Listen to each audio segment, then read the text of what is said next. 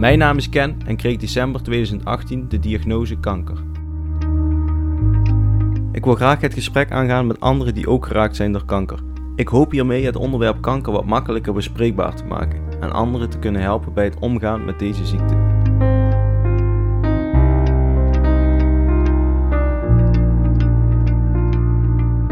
In deze aflevering ga ik in gesprek met Sonja Robbe, directeur bestuurder bij het IPSO, instellingen psychosociale oncologie, en Shanna Hillebrand, voorzitter van het Parkhuis in Almere. Welkom bij de podcast Kankerpraat.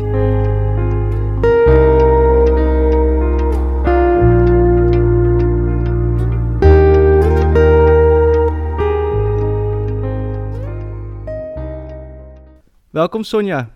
Leuk dat je wilt deelnemen aan deze podcast. Ik zeg eigenlijk welkom, maar ik ben zelf ook wel een beetje te gast hier eh, in Almere. Zou je jezelf even kort voor ons voor willen stellen? Wat doe je? Wie ben je? Ja, ik ben Sonja Robben. Ik ben de directeur van de IPSO. En IPSO is de brancheorganisatie voor 81 uh, eh, centra voor leven met en na kanker. En um, in het land uh, zijn 4500 vrijwilligers actief om mensen met kanker, maar ook hun naasten, psychosociale zorg uh, te geven. Oké, okay, mooi. Daarop aangesloten zal ik eerst even kort vertellen wat wij doen met Stichting Kankerpraat. Wij willen eigenlijk uh, die springplank zijn vanuit het ziekenhuis naar dit soort centra. Omdat we gemerkt hebben dat het vaak uh, ja, lastig is voor mensen om de stap te zetten naar, naar een inloopcentrum. Of ik moet zeggen, centrum voor leven met en na kanker. Um, en wij willen daar eigenlijk een beetje tussen zitten. Wij willen de patiënten actief gaan benaderen vanuit het ziekenhuis. Um, en ze gaan informeren over dit soort centra, maar ook gewoon alvast het gesprek aangaan omdat ik ja, gemerkt heb door mijn eigen situatie dat het vaak... Ik vond het heel frustrerend als ik hoorde dat mensen pas laat in, in het proces ergens naartoe gingen. En dachten van, had ik dit maar eerder geweten? En eigenlijk vanuit dat uh, perspectief zijn wij op een idee gekomen om ja, patiënten actief te gaan benaderen. Dat doen we puur telefonisch. Um, ze kunnen bij ons op de website het contactformulier invullen. Dan worden ze binnen 14 dagen door een van onze vrijwilligers gebeld. Onze vrijwilligers bestaan allemaal uit uh, ervaringsdeskundigen of naasten. Um, en wij proberen dan elke patiënt te koppelen aan een vrijwilliger die zo dicht mogelijk bij diegene staat. Dus dan kijken we naar leeftijd, soort kanker als het kan. En zo proberen we voor iedereen de drempel zo laag mogelijk te maken. En dan willen we in één of twee telefoongesprekken ja, het onderwerp kanker makkelijk gaan bespreken. Maar ook zeker informeren over welke professionele zorg er allemaal beschikbaar is voor, uh, voor de patiënten. Dus ook ja, de, de inloopcentra willen we, willen we daarmee uh, ja, eerder bij de patiënt brengen. Dus dat is eigenlijk wat wij uh, met de stichting doen. En uh, ja, we hopen in de toekomst zoveel mogelijk samen te gaan werken met ziekenhuizen. Eerste samenwerking is, is er doorheen, dat is met het in Venlo. Um, en zij gaan dus ook, daar gaan de oncologen en de verpleegkundige specialisten gaan, gaan ook uh, patiënten vertellen over onze stichting. En ze kunnen ook daar al direct hun telefoonnummer achterlaten. En dan worden ze ook binnen 14 dagen door een van onze vrijwilligers zelf gebeld. Dus ze hoeven niet zelf die telefoon te pakken om contact op te nemen of zelf de stap te zetten naar een inloopcentrum. En we hopen daardoor dat, uh, ja, dat mensen wat eerder beginnen met praten over de ziekte. En, en wat eerder ja, het mentale stukje gaan, uh, gaan, ja, gaan verwerken. Heel waardevol. Ja, ik hoop het. Ja.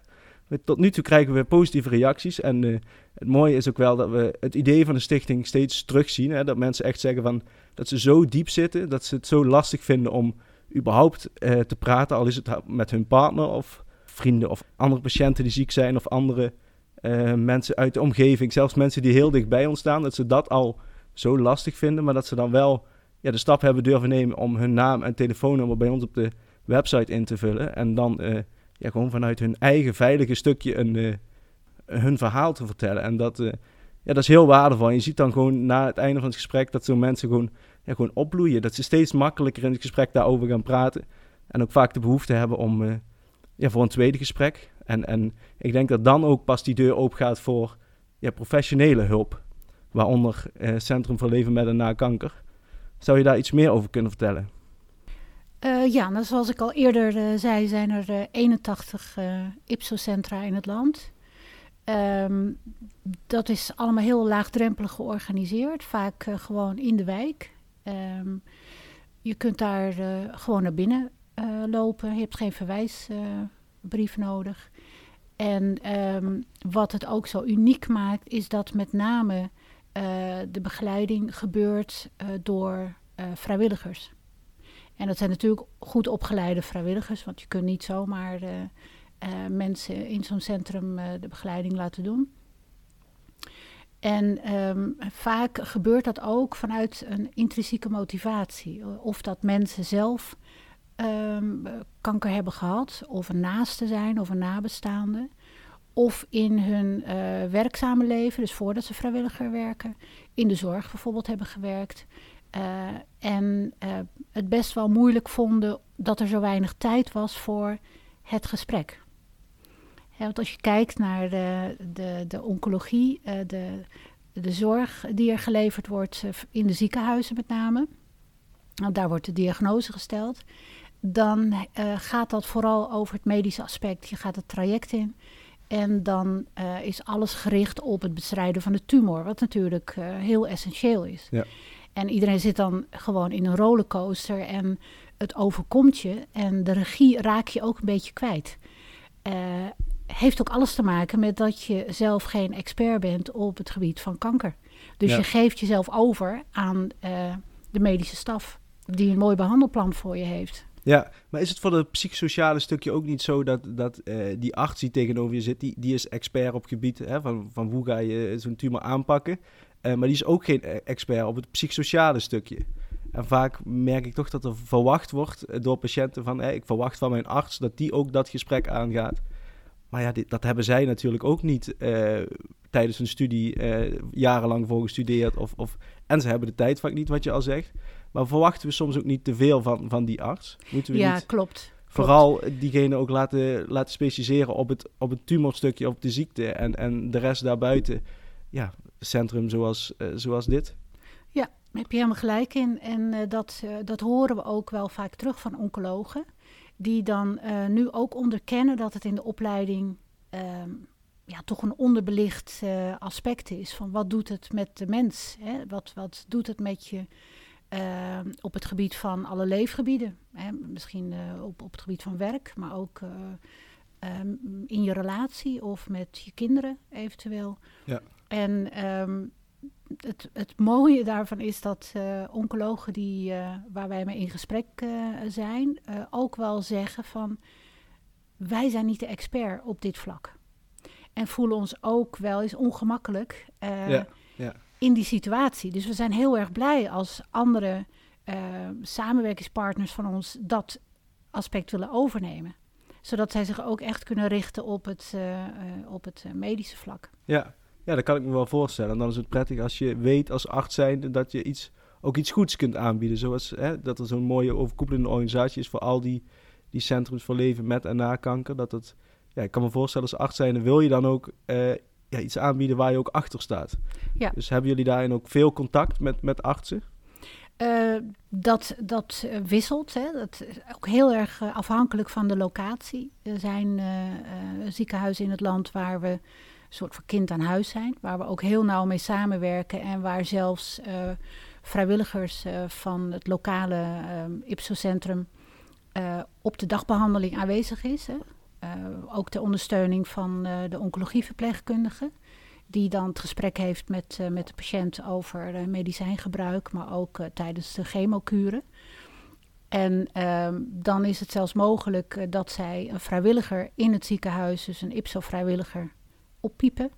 Uh, om nog even met, met de patiënt en, en de partner nog even na te praten of te ondersteunen na een slecht nieuwsgesprek. Oh, zodat mooi. mensen niet meteen de auto ingaan. Ja.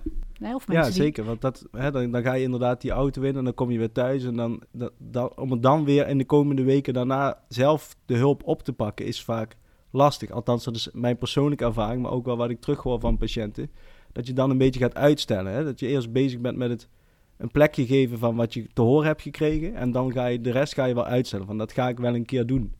Ja, en ook uh, dat, dat mensen aan denken van ja, het hoort er wel bij. Het, uh, ik, ik moet ja. dat zelf oplossen. Ja. En um, ik moet blij zijn dat uh, de behandeling aanslaat. Of dat ik zo goed geholpen word. En dan moet ja. ik niet gaan zeuren over andere dingen. Terwijl dat is geen zeuren. Hè, het, het, zijn uh, psychosociale klachten, die zijn eigenlijk heel normaal. Want je bent je leven kwijt. Hè? Je bent, uh, ja.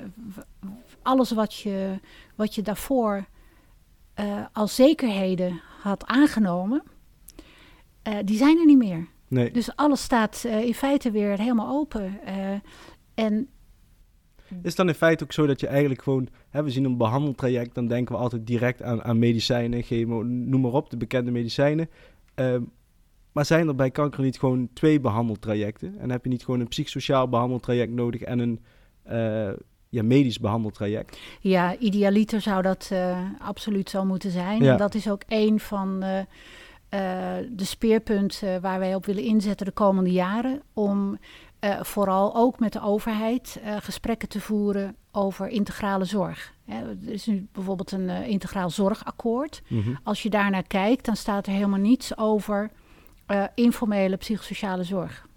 Die eigenlijk heel belangrijk is. En, ja. en dat is voor oncologiepatiënten belangrijk.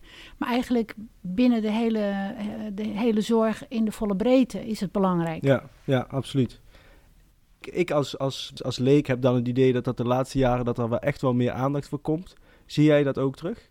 Ja, er, uh, men staat er nu voor open. Ja. Uh, als ik uh, terugdenk aan mijn begintijd bij Ipsos, zo'n zo acht jaar geleden, um, dan moest ik nog heel vaak uitleggen wat nou psychosociale zorg is. Mm -hmm.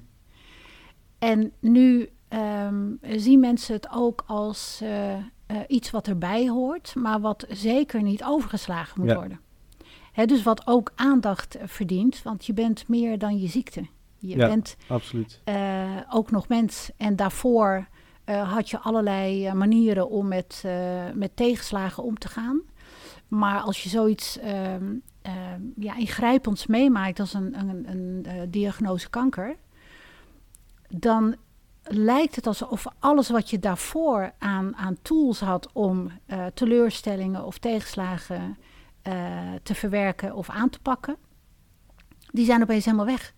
En dat moet je weer helemaal opnieuw uh, gaan, Ja. gaan uitvinden. En, en ik merk wel dat daar nu steeds meer ehm, begrip voor is dat dat er ook bij hoort. Ja, want je hoort ook vaak mensen echt wel zeggen van... ik had een leven voor kanker en ik heb een ander leven na kanker. Dat zegt eigenlijk genoeg over wat die mentale impact is, toch? Dat, Ja, dat, klopt. Ja, dat je hele leven verandert erdoor. Dus het is eigenlijk heel logisch dat je daarbij eh, hulp nodig hebt. Ja, Ja. klopt. En eh, ik denk ook dat eh, ja, geestelijke gezondheid steeds meer eh, geaccepteerd is dat daar ook op ingezet moet worden. Ja. Hè, misschien heeft het ook wat te maken met eh, de hele coronatijd.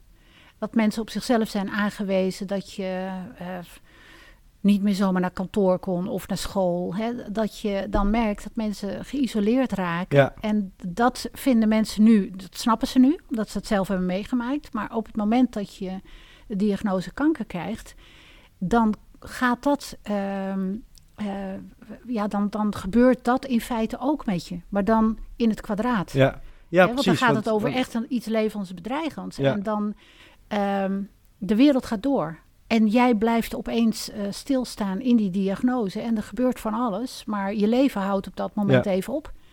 Ja, en dan kan het misschien inderdaad wel helpend zijn dat ook de, de eh, om het zo maar even te zeggen, de gewone gezonde mens heeft gemerkt wat, wat het kan doen als, als er een, ja, iets komt waar je geen invloed op hebt. Dus Ja. corona bijvoorbeeld. Ja, precies. Eh, dat dat misschien een klein beetje helpt om, om enigszins te begrijpen dat wanneer er ja, voor jou persoonlijk iets zo heftigs komt, kanker, waar je ook geen invloed op hebt, ja, wat dat wel, wel, men- wel niet mentaal met een mens moet doen. Ja. ja.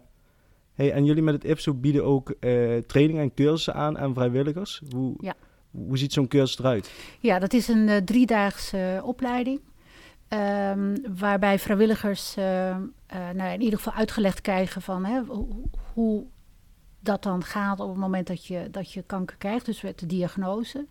Maar eh, vooral juist die aspecten op psychosociaal vlak. Ja. Hè, dus wat voor impact het heeft. En wat ook geleerd wordt, is ehm, eh, ja, gesprekstechnieken. Dat je bijvoorbeeld ook niet het verhaal over moet nemen. Hè. Stel dat je zelf ook kanker hebt gehad jaren geleden en eh, iemand eh, zit aan jouw tafel en vertelt zijn verhaal. Ook al herken je het en denk je van, oh jeetje, nou dat, dat, hè, dat was voor mij ook zo heftig. Ja. Hoe ga je daar dan op de juiste manier mee om, Ja. zonder dat je het verhaal overneemt en je eigen verhaal gaat vertellen? Ja. Hè, dus de- dat, dat lijkt soms eh, van, nou ja... Het gaat vanzelf. gaat vanzelf. Maar hele, hele simpele zaken, eh, ja, daar moet je gewoon op getraind worden. Ja, ja je, moet, je moet je kunnen verplaatsen in, in, in de, de kwetsbare patiënt die tegen je, tegenover je zit. Want ja, vrijwilliger worden als ervaringsdeskundige, dat doe je denk ik ook niet eh, wanneer je net de diagnose hebt gekregen. Nee, zeker niet. En eh, we zien toch wel dat als vrijwilligers, als ervaringsdeskundigen vrijwilliger worden, dan zitten ze vaak al in een andere fase. Ja. Hè, dan eh, hebben ze dat eh, traject achter de rug. Ja. Eh, en hebben ze soms ook gewoon wat gemist aan ondersteuning. Hoe kunnen mensen bij jullie vrijwilliger worden? Hoe, kan, kan iedereen vrijwilliger worden? In principe kan iedereen vrijwilliger worden, maar er is natuurlijk wel een, een intake. Ja, Ehm, eh, en die, die intake richt zich vooral ook op eh, of je echt van toegevoegde waarde kan zijn als persoon. Hè? Dus eh, heb je zelf niet, eh, als je ervaringsdeskundige bent, nog heel veel zaken Ja. die je moet verwerken. Want dan kan je beter gewoon als gast, we noemen het gasten, mensen die bij ons langskomen, kan je beter eerst als gast komen. Ehm, en het, het grappige is dat er zelfs eh, mensen die in de zorg hebben gewerkt. En dan denken, nou, ik word vrijwilliger bij een eh, Ipsos-centrum. En dat kan ik heel goed, want eh, ik heb een zorgachtergrond. Dat zelfs ook dit type vrijwilligers eh, in de training merken ehm, dat ze bepaalde dingen moeten afleren. Juist met name omdat ze veel kennis hebben over bijvoorbeeld behandelmethoden. En als ze dan iets horen van een, van een gast die zegt van goh, ja, ik heb nu immunotherapie of ik heb, eh, zit in een chemo en ik heb daar en daar last van. Dat zo'n bijvoorbeeld, stel dat het een, een huisarts is of een oncologieverpleegkundige, eh, dan moet je niet zeggen van oh, nou, maar dan weet ik wel een tip voor Ja. je, dan kan je dit of dat doen. Dus je moet wel in je rol blijven ja, en niet eh, je oude rol weer oppakken. Dus die zullen wat meer moeten gaan afleren. Ja. Dus het is ook heel erg op maat ehm, eh, gericht van waar, waar zet je per vrijwilliger op in. ja. Want dat zijn wel echt dingen die jullie gescheiden willen houden. Echt puur het medische stukje, zoveel mogelijk. Of eigenlijk puur bij je arts. Hè? Ja, bij, absoluut. Bij je huisarts, bij je oncoloog, noem maar op. En het psychosociale stukje, daarvoor kun je bij jullie terecht. Ja. Ja, ja ik kan me voorstellen inderdaad, als je die kennis hebt als, als verpleegkundige, dat het dan heel lastig is om, om, om dat, ja, om dat niet, niet te benoemen. Want Ja, je, je denkt op dat moment dat je Ja. op die manier iemand helpt. Ja. Ja, Kijk, en wat we, wat we natuurlijk wel doen, is eh, mensen toch adviseren om eh, terug te gaan naar de behandelend arts. Of toch nog eens een keer te bellen. Want Ja. soms zeggen mensen ook van, ik heb het hele verhaal gehoord, maar eigenlijk ben ik de helft vergeten. En eh, ik ga gewoon maar het traject in, maar eigenlijk heb ik nog wel wat vragen. Maar het is zo dom om, om eh, te gaan bellen en te Ja. zeggen van, ja, ik heb het toch allemaal niet zo goed begrepen. En dan zeggen wij ook van, nou, vooral doen. Want het is heel normaal dat je de helft niet hebt gehoord. Want ga Ja. er maar eens aan staan op het moment dat het over jou gaat. En eh, Ja. het, het is een, een, een spannende tijd. Dan, dan dwaal je af of dan hoor je alleen maar ehm, een aantal flarden. En eh, echt de, de details, die hoor je dan niet. Dus dan hebben ze het wel even nodig om van jullie te horen van gewoon bellen. Die, die, Ja. De arts staat er vast voor open. En, eh, Precies. Ja, dat, dat herken ik zelf ook wel als patiënt. Dat je denkt van ja, ik wil niet voor elk dingetje gaan bellen. Ehm, maar dan zien jullie dus ook dat die mensen met die vragen die ze, nog, die ze nog net niet aan de arts hebben gesteld, dat ze dan weer bij jullie terechtkomen. Of valt het over het algemeen wel mee? Nou, je, je, eh, ja, dat gebeurt wel. Ja. Dat gebeurt wel, zeker. Ja. En dat lijkt me dan ook wel weer eh, als vrijwilliger lastig om, om, om ze niet met die vragen te kunnen helpen. Maar ik denk wel dat het goed is dat die twee wegen wel gescheiden blijven. Ja, en kijk, je helpt al door een luisterend oor eh, Ja, te ja. bieden. Ja, dat, die, ja die kracht is zo, zo groot, maar die, die, ja, die kun je bijna niet omschrijven hoe belangrijk, hoe belangrijk dat is. En het feit dat, eh, dat je ook bevestigt dat het geen gezeur is. Ja, En dat ze vooral heel erg moeten luisteren naar ehm, eh, de signalen die ze zelf hebben. Hè, dat je jezelf altijd nog het beste eh, kunt beoordelen eh, hoe je je voelt en wat er aan de hand is. En als je bepaalde dingen niet weet, dat het ook heel goed is om gewoon aan de bel te trekken. Dus dat je vanuit die onzekerheid die je eigenlijk hebt, want je bent enorm onzeker, want niets is meer eh, hetzelfde, dat je toch weer bij je hulpbronnen komt, die iedereen heeft. eh, om toch voor jezelf op te komen. Ja. Ja, alleen al om dan te ervaren dat het normaal is wat jij voelt. Ja. Hè? Dat je bang bent of om het raar vindt om, om voor een klein, kleine vraag te bellen. Ja, de wetenschap dat dat normaal is en dat, dat, dat zo goed als elke patiënt dat ervaart, dat kan al heel veel, je heel veel doen. Ja. ja. Zijn er nog dingen die, jij, die, die we nog niet besproken hebben, die jij graag nog wilt eh, vertellen over, over jullie organisatie? Nou, ik denk en ik hoop dat eh, er patiënten of naasten hè, of geïnteresseerden eh, luisteren. Eh, het is gewoon heel belangrijk dat dit eh, type zorg en ondersteuning er is. En ehm, we ervaren wel dat de drempel nog hoog is. Dat mensen het heel moeilijk vinden om die eerste stap te zetten. Wat jij ook al vertelde Ja. hè, van, van jullie stichting. eh, die, dat jullie ook de drempel willen verlagen. Ehm, ik wil eigenlijk gewoon iedereen oproepen. Eh, ga naar de website eh, ipso.nl en zoek een centrum bij je in de buurt. Ja, En want die zijn er altijd wel. Die zijn- ik. Want 81 inloophuizen, dat zijn natuurlijk Centrum voor Leven met, met en na kanker, moet ik zeggen. Ja, Dat is natuurlijk, hè, er zijn er altijd wel in de buurt te vinden. zeker. En eh, het kan zelfs zo zijn dat je al zo'n centrum kent, maar niet weet dat het een Ipso-centrum is voor leven Ja. met en na kanker. Bijvoorbeeld hè, wat jij vertelde over eh, jullie samenwerking met Vicurie. Ehm, in die regio zijn het Toon Hermanshuizen. Ja. En dat zijn ook, hè, de, eh, ook Ipso-centra. En dat is ook het mooie. Ehm, je mag gewoon je eigen naam eh, hebben. Zoals hier zitten we bij het Parkhuis in Almere. Maar het is ook een Ipso-centrum. En een Ipso-centrum ben je niet vanzelf. Dan moet je echt aan eh, kwaliteitscriteria voldoen. Ehm, dus je bent gewoon goed op je plek. En ehm, ik zou zeggen, stap gewoon nu binnen. Ja, ja mooi. Nou, ik denk dat dit een heel duidelijk verhaal is en ik hoop dat, eh, ja, dat dit voor mensen en patiënten de, de drempel verlaagt. Ja. Ik ga je hartelijk danken voor eh, dit fijne gesprek. Graag gedaan. En Dankjewel. veel succes ook met je eigen stichting. Dankjewel. Nu gaan we verder praten met Shanna Hillebrand over haar ervaring als voorzitter, maar ook haar persoonlijke ervaring met het Centrum voor Leven met en na kanker. Shanna, welkom. Dankjewel. Fijn dat wij hier eh, bij jullie in het Parkhuis in Almere de podcast op mogen nemen. Ja, zeker. Jullie zijn van harte welkom. Ja, leuk.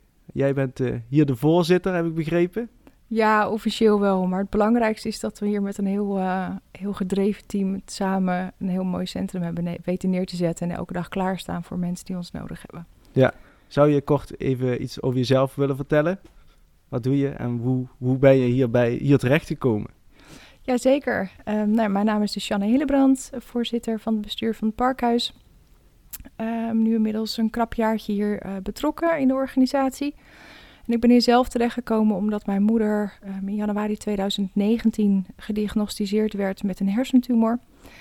En zij kon eigenlijk niet meer alleen zijn. Haar eh, beoordelingsvermogen en eh, ja, het was heel erg aangetast. Dus werd heel erg impulsief en kon niet meer ehm, inschatten of iets gevaarlijk was. Of dus wilde bijvoorbeeld heel, ehm, heel impulsief met haar blote handen een hete ovenschaal uit de oven halen bijvoorbeeld. Ehm, dus hij kon niet meer alleen zijn.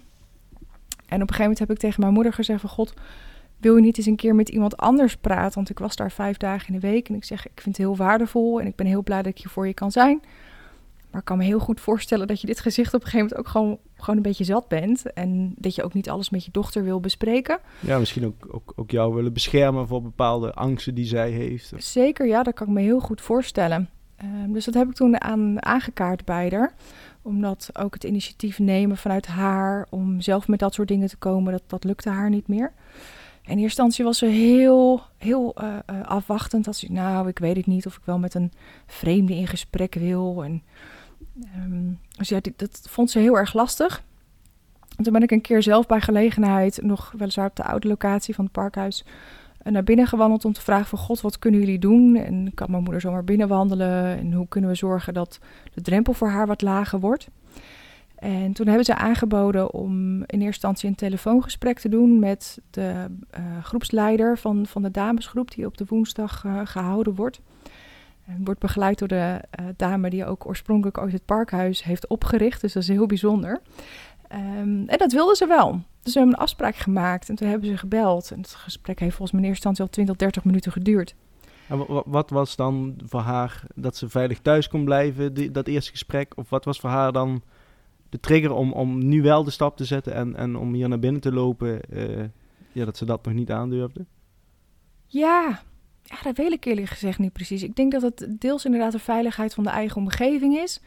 En anderzijds misschien um, dat het iets ja, laagdrempeliger is misschien niet eens het goede woord, maar iets... Anoniemer? Um, nou, meer dat er iets minder verwachtingen aan hangen of zo. Dat je niet echt verplicht iets moet delen of onderdeel moet zijn van een groep of iets. Um, en dat was voor haar wel echt een hele mooie manier om kennis te maken. Ze was overigens niet meteen overtuigd, zo van nou, daar ga ik voortaan heen. Dus ik heb dat gewoon even zo'n beetje laten, laten gaan. En toen um, de week erop, op, op dinsdag of zo, heb ik tegen haar gezegd van... God, morgen uh, is er weer een gespreksgroep. Als je het leuk vindt, ik breng je er met alle liefde heen. Nou ja, ging nog een beetje schoorvoetend. Zo van, uh, ja, oké, ik ga wel kijken, maar kan jij dan niet mee, was de vraag. Ik zei, nou, ik zeg, ik kan je brengen en ik wil op je wachten en ik kan... Ik, ik, ik hou je uiteraard weer op zeg maar, kan niet mee naar binnen, want daar is die groep niet voor bedoeld. Die is mhm. echt voor lotgenoten. Nou, oké. Dus nou ja, maar ze zegt, ik ga één keer kijken hoor. En als het niks is, dan uh, ga ik niet nog een keer. Ik zeg, mam, helemaal goed. Nou, ze is vanaf die eerste keer dat ze geweest is, ging ze elke week heen en moest ook echt alles wijken. Het was ook echt heel standaard als mensen wilden komen op woensdag. Ja, dat kan, maar wel pas na één uur, want voor die tijd heb ik geen tijd, zei ze dan. Ja. Dus was ze helemaal verkocht. Dus het was meteen... Uh vanaf het eerste bezoek direct heel waardevol voor haar. Ja, precies. Nou ja, vanuit die ervaring ken ik het parkhuis. En toen kwam er een functie voorbij en ik wilde heel graag vrijwilligerswerk doen. Um, dus dat was een mooie, mooie match. Ja. Dus zo ben ik hier terechtgekomen, want dat was uiteindelijk je oorspronkelijke vraag. Ja, klopt. Ja, ik, ik, ik wou zeggen mooi, maar dat is natuurlijk de reden waarom um, is natuurlijk niet mooi. Uh, laten we heel eerlijk zijn. Je wilt niet dat je moeder of dat je vader of moeder ziek wordt. Nee, nee, um, niet. Maar uh, ja, wel des te mooier dat je dan uh, die ervaring ook aan andere mensen wilt bieden. Die ervaring die jouw moeder hier heeft gehad, dat je die ook graag wilt dat anderen zoveel mogelijk de mogelijkheid hebben om, om, om dit te doen. Ja, zeker. En helemaal omdat ik dus zelf ook van dichtbij heb ervaren hoe groot die stap kan zijn om um, nou, toch ook wel een beetje de confrontatie aan te gaan met de realiteit. Want dat is het uiteindelijk wel. Hè? Doordat je het hardop uitspreekt wat er aan de hand is met je, wordt het ineens ook wel heel erg echt. En dat kan voor mensen gewoon echt wel lastig zijn. En dat is heel begrijpelijk. Um, maar tegelijkertijd kan het ook heel veel opluchting geven door gewoon wel in een veilige, warme omgeving daaraan toe te kunnen geven. Dat, dat dit de realiteit is. En nou, het soms misschien ook een beetje te kunnen relativeren. Want die gespreksgroepen zijn uiteraard serieus. Er worden hele serieuze dingen besproken. Maar er wordt ook gewoon vreselijk veel afgelachen. Echt, als ik in, in de wachtruimte zat te wachten omdat mijn moeder de, de groep nog niet klaar was en die liep regelmatig uit, ehm, dan hoor ik ze echt schaterlachen door, door, de, door de muren heen, zeg maar. Dus, Zou dat misschien te maken hebben dat je dat in die situatie als patiënt zijn ook niet zo goed durft en kunt met je naaste nog lachen? Omdat misschien de naasten vaak denken van, ja, het is geen situatie om, om, om te lachen. Uh, maar omdat andere patiënten ook die behoefte wel heel erg hebben om, om wel gewoon uh, luchtig over dingen te praten en, en wel gewoon uh, de humor van dingen in te zien. Ik denk of, dat of dat thuis ook wel? Nou ja, bij ons in elk geval wel. We, we, hadden het geluk, en dat zie ik ook echt als een geluk, dat wij uh, met z'n drieën, mijn vader, mijn moeder en ik, dezelfde insteek hadden. We mhm. hadden heel erg zoiets van: oké, weet je, dit is de realiteit waar we in zitten. Wij wisten ook, mijn moeder ging niet meer beter worden heeft uiteindelijk gelukkig uh, nog langer geleefd dan dat oorspronkelijk de verwachtingen waren. Maar we hadden wel zoiets van, ja, we kunnen twee dingen doen. We kunnen of zielig in een hoekje gaan zitten, um, zitten kniezen over hoe ernstig het allemaal is en hoe vervelend het allemaal is. Of we kunnen er nog het beste van maken. Ja.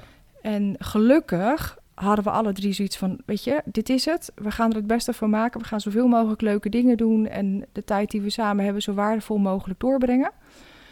Ehm, maar één, niet iedereen kan dat. En anderzijds uh, moet dat dan ook allemaal nog maar samenkomen. Ik bedoel, wij hadden toevallig alle drie dezelfde insteek. Maar als je dat misschien als uh, patiënt um, wel hebt, mm -hmm. maar jouw partner of jouw kinderen zijn daar mentaal niet toe in staat, ja, dan is dat natuurlijk vreselijk lastig. En dan is dat wel heel erg fijn als je dat elders vindt. Ja, ja absoluut. En denk je dat het bezoek aan het parkhuis dat daarbij geholpen heeft om, om uh, ja, om alles uit die laatste jaren te halen? Dat ze daardoor misschien meer ruimte kreeg om, om, voor de gewone dingen, om daar toch van te genieten en, en zoveel mogelijk leuke dingen te doen. Omdat ze ja, in ieder geval haar gevoel over de hele situatie hier kwijt kon.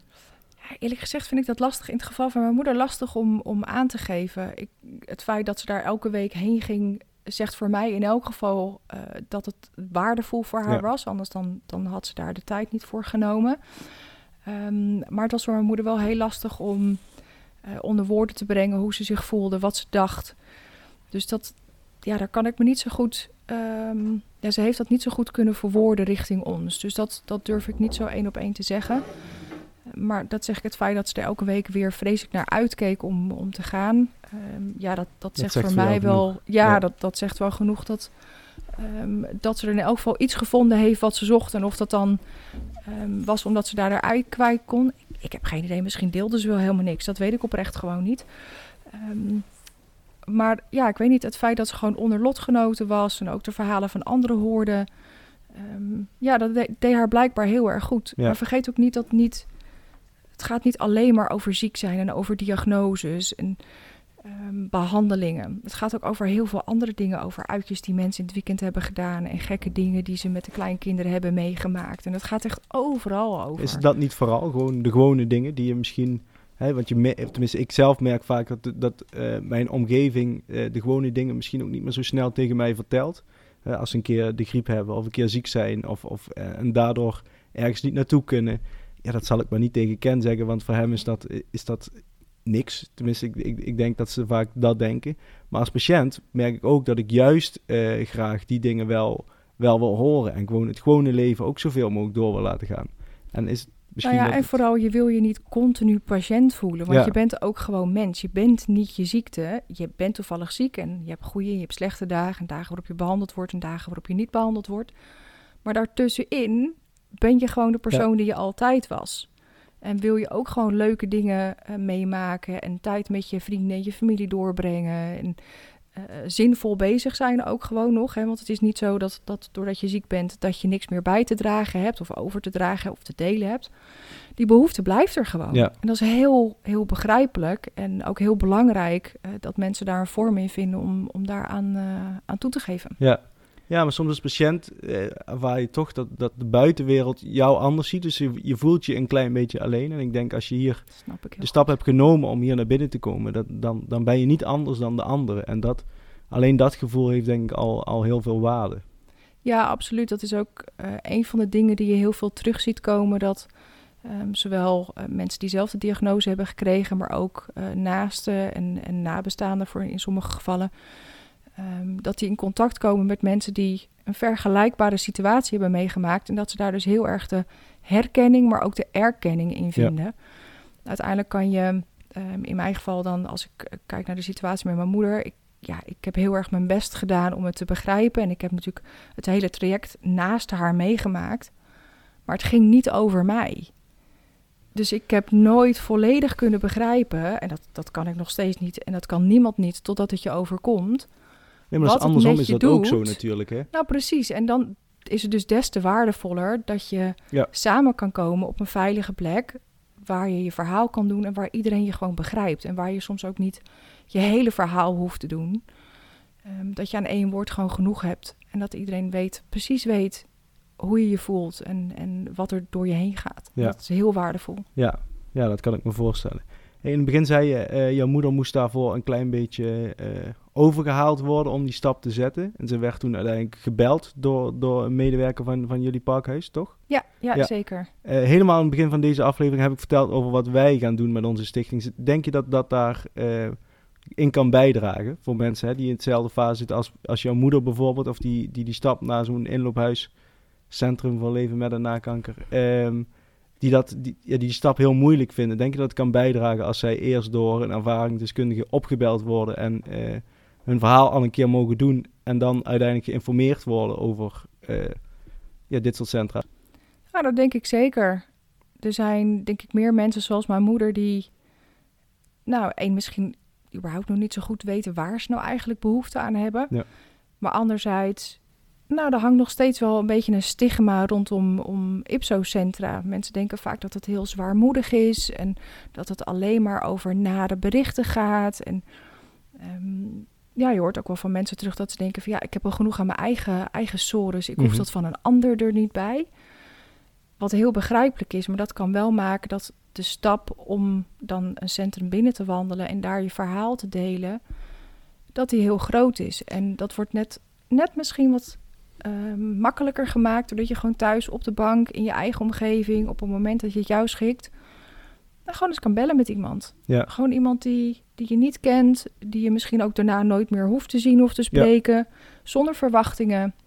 En daar gewoon heel laagdrempelig ja, je verhaal kan doen. Ja. Ik, denk- ik denk dat dat zeker waardevol kan zijn, dat daar een hele, hele doelgroep voor is. Ja, dat denk ik ook.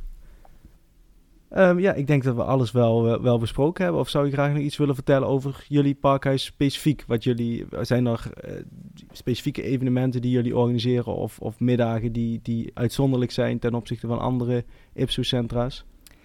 Nee, ik denk we zijn allemaal uniek. Ehm, we hebben dezelfde speerpunten. We vinden het belangrijk dat, ehm, dat we er zijn voor mensen in ondersteuning voor hun fysieke en mentale gezondheid. Maar ook voor informatie en voorlichting. Eh, inderdaad, lotgenotencontact. En dat vind je eigenlijk in elk centrum terug. En iedereen geeft daar zijn eigen vorm aan. Ja. Ehm, ook afhankelijk van de behoefte die er in de bepaalde plaats is. Want dat is ook niet overal hetzelfde. Maar ik denk het belangrijkste om mee te geven is dat mensen, en Sonja heeft het al even kort aangestipt, dat je bij elk centrum ehm, zonder verwijzing, zonder afspraak, altijd welkom bent. En belangrijk om te zeggen is dat het eh, eigenlijk altijd kosteloos is, toch? In de meeste gevallen wel. Soms is er een kleine eigen bijdrage. Ehm, voordeel daarvan is overigens wel dat bij bepaalde zorgverzekeraars ehm, er vanuit, de, als ik het goed zeg, de aanvullende verzekering een kleine vergoeding is voor ehm, bezoeken en eh, deelname aan activiteiten van Ipso-centra. En Dus dan is kan je dat dan met name bij activiteiten waar, waarvoor je dan een eigen kleine bijdrage moet doen? Of is dat ook bij, Als er een bijdrage plekken? wordt gevraagd, dan is dat inderdaad voor bepaalde activiteiten. In sommige gevallen worden er professionals ingehuurd om een Ja. bepaalde activiteit te begeleiden, bijvoorbeeld. Ehm, of in ons geval hebben we wekelijks ehm, het zwembad afgehuurd in het ziekenhuis voor revalidatiezwemmen. Ja, dat moet gehuurd worden. Ja. En ehm, Ja. nou goed, in ons geval, wij rekenen daar dan geen kosten voor. Maar er zijn centra die ehm, dat nog niet gedekt krijgen met sponsoring en, en fondsenwerving. En die dan een kleine bijdrage vragen. Maar dan, dan zit je gemiddeld rond de 2,50, 5 euro voor een, eh, voor Ja. een activiteit. Dus het zijn ja, bijna symbolische bedragen. Maar in veel gevallen zijn de activiteiten gratis. Want hoe, hoe, hoe zit dat? Hoe krijgen jullie geld binnen? Ja, daar moeten we heel erg ons best voor doen. Ja, nou ja, wij hebben de luxe dat we een deel van, van eh, de exploitatiekosten eh, gesubsidieerd krijgen door de gemeente. Ehm, en eh, de IPSO is heel druk bezig geweest samen met KVF om daar een, mooie, ehm, een mooi traject in op te starten.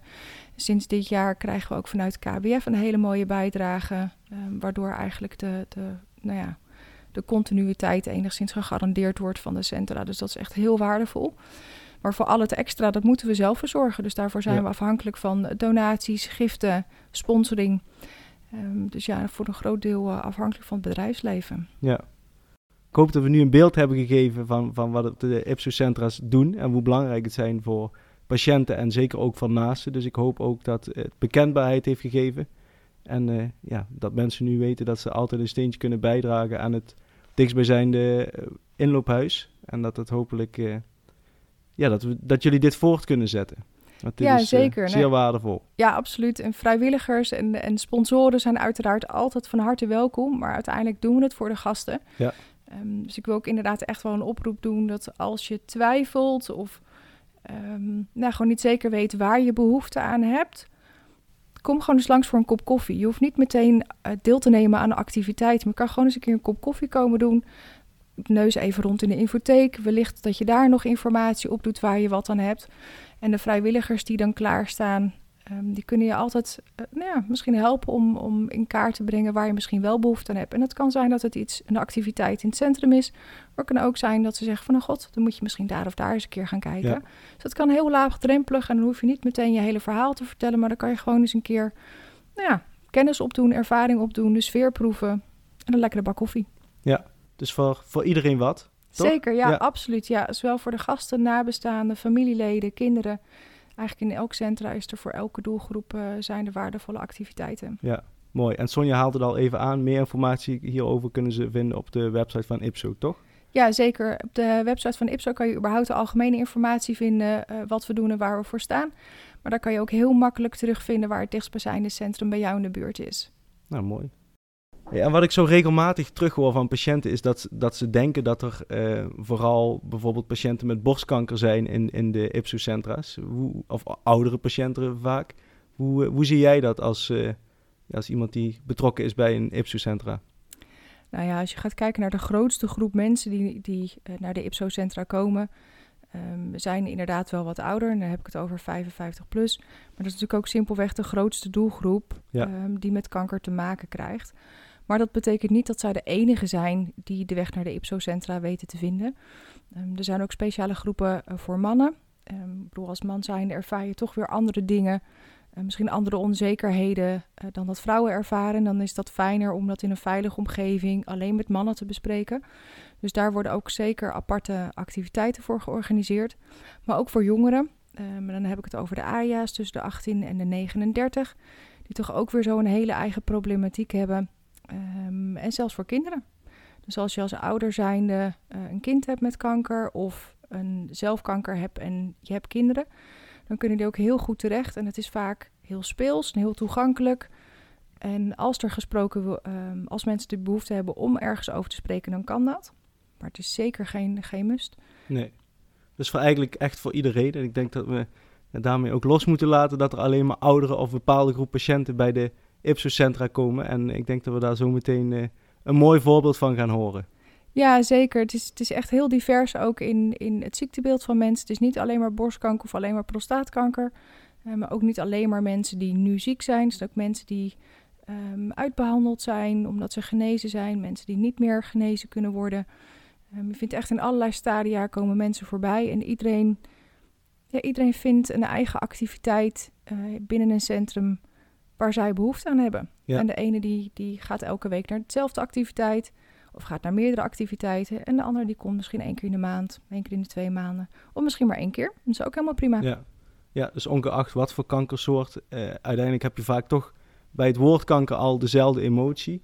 Eh, dus, dus die kun je altijd delen. En, en eh, toch moet je voor medische, medische problemen of medische dingen moet je toch bij je arts terecht. Dus het mentale, ja, dat blijft eigenlijk voor, eh, voor iedereen een klein beetje hetzelfde. En dat kun je daar dus met iedereen delen. Zeker, ja. Alle onzekerheden en de angsten die erbij komen kijken. Ehm, maar ook gewoon het feit dat je... Nou, je kan je heel erg eenzaam voelen en denken dat jij de enige bent die dit meemaakt. Of die bepaalde gevoelens heeft. En dan kan het heel geruststellend zijn om gewoon simpelweg van een ander te horen... dat hij precies hetzelfde meemaakt. Nou, dan gaan we zo luisteren naar eh, het verhaal van een van de bezoekers. En dan gaan we luisteren naar eh, ja, iemand die eh, positieve ervaringen heeft bij, eh, bij een IPSO-centrum. En eh, Ja, zeker. En niet zij alleen, ook haar gezin. Ja, ja, super. Ik ben benieuwd.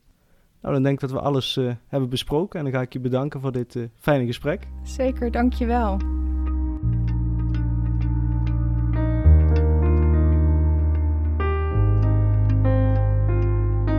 Bedankt voor het luisteren naar aflevering 7 van Kankerpraat. Hopelijk heeft deze aflevering jou als luisteraar een duidelijk beeld gegeven over de centra voor leven met en na kanker. Voorheen inloophuizen.